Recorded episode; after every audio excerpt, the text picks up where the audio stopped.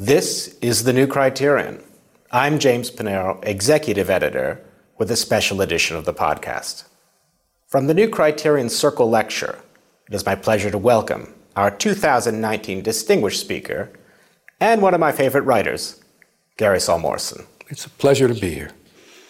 Professor Morson is the Lawrence B. Dumas Professor of the Arts and Humanities at Northwestern University. He has been writing for the New Criterion since 1998. Leninthink on the Pernicious Legacy of Vladimir Lenin, the title of tonight's lecture, is our lead feature in October and Professor Morson's 26th article for the magazine. Now, unlike Lenin's pernicious legacy, I should mention that the New Criterion receives no state support. The magazine exists entirely through the underwriting of its readers, listeners, and viewers. The Circle of the New Criterion recognizes these supporters with a special annual lecture to which all are invited to attend, either in person or through our online broadcast.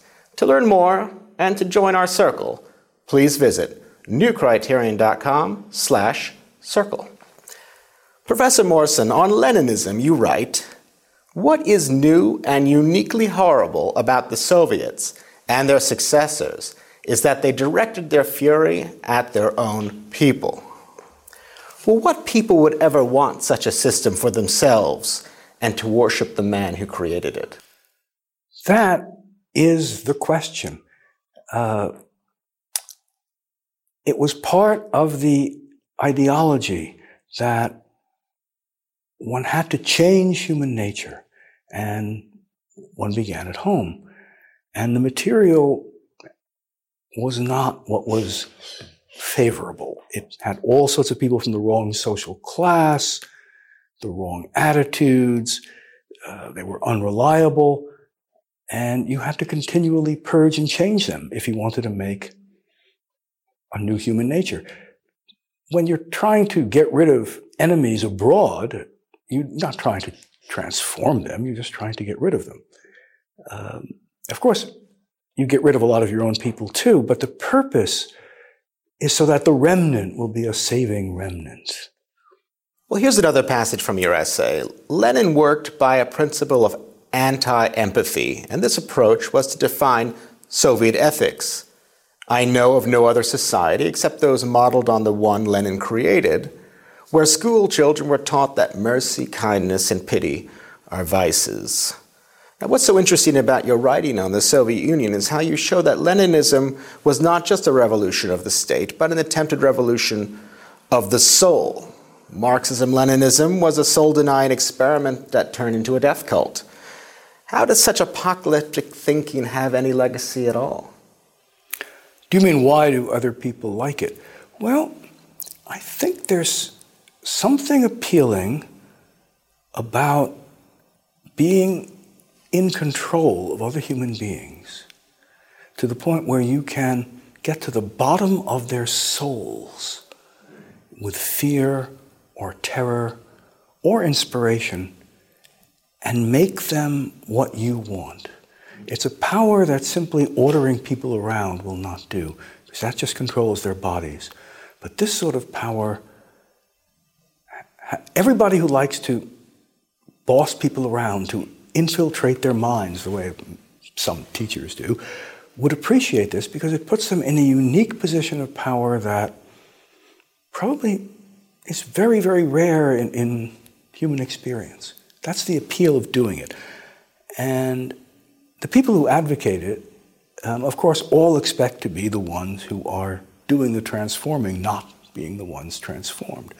The shock is, of course, that they essentially all wind up as victims of it as most Bolsheviks themselves did, not just other Marxists, but Bolsheviks too wound up. In fact, the secret police wound up as principal victims of the secret police. So, as you saw this happening, if you were living through this, how did it endure for so long? Um, was it impossible to pull the plug?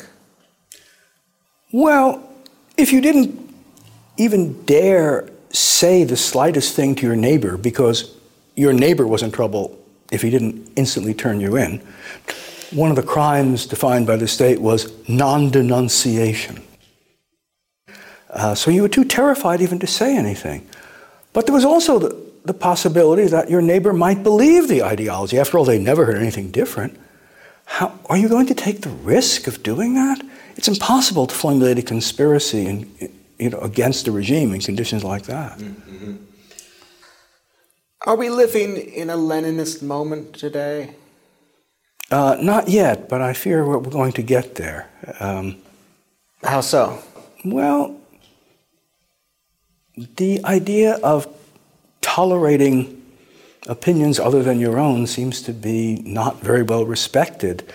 Uh, I'm a university professor, so I see it all the time, but more generally,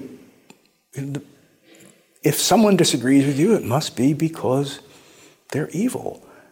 Um, democracy depends on the notion of opinion, that other people just might be right. You have to have a strong sense of opinion for democracy to survive. Otherwise, you just suppress anything you disagree with. Um, I find it hard to imagine how democracy will survive um, when the notion of opinion wears away as it's doing so. And when it disappears, the kind of thinking that um, Lenin pioneered, which I see around me, even by people who haven't read him, um, will ensure that what replaces is not just some sort of benevolent dictatorship, but something truly horrible. What we're seeing today, is it analogous to Leninism or a descent from Leninism? I think it's both. Uh, the more insidious is the part that is a dissent. Uh, but what's interesting about Leninism is that you know, the objection, well, surely you don't think most people who are intolerant are, are Leninists. Not, you don't think most social justice warriors are of that sort. And of course not. But the point, the whole point of Leninism is that you don't need that to be the case. Only a small vanguard, which is setting the tone, um, is necessary. Uh, Lenin, in fact, was opposed to a mass party, a mass movement. You can't control it.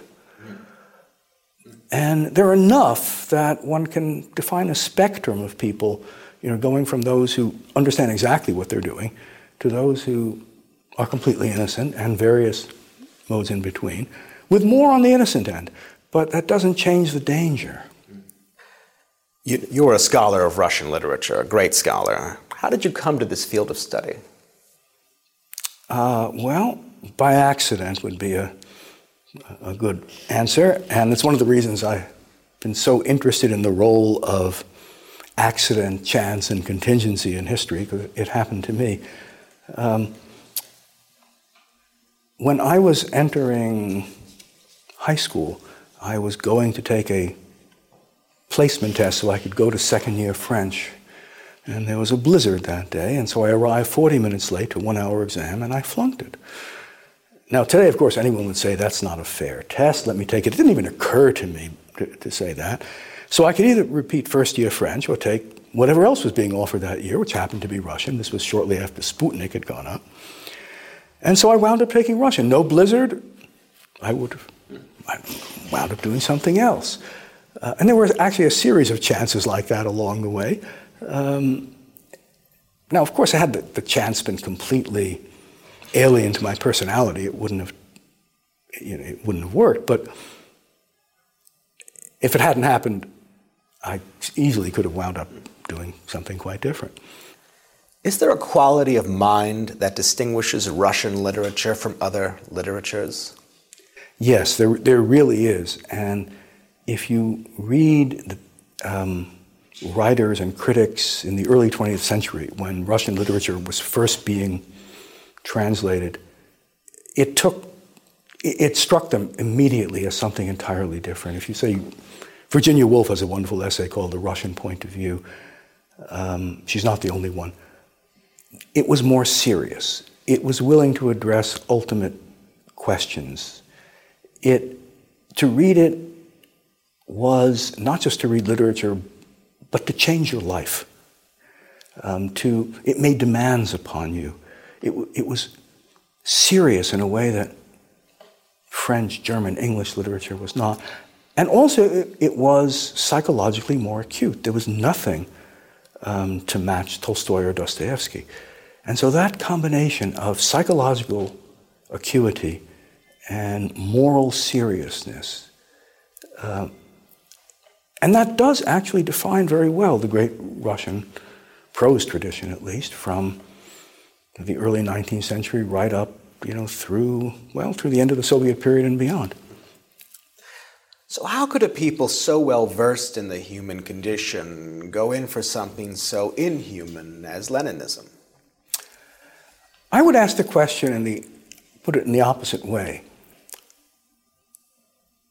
The reason that the great writers understood so much about the dangers of ideology and the attractiveness of it is that they saw it in action.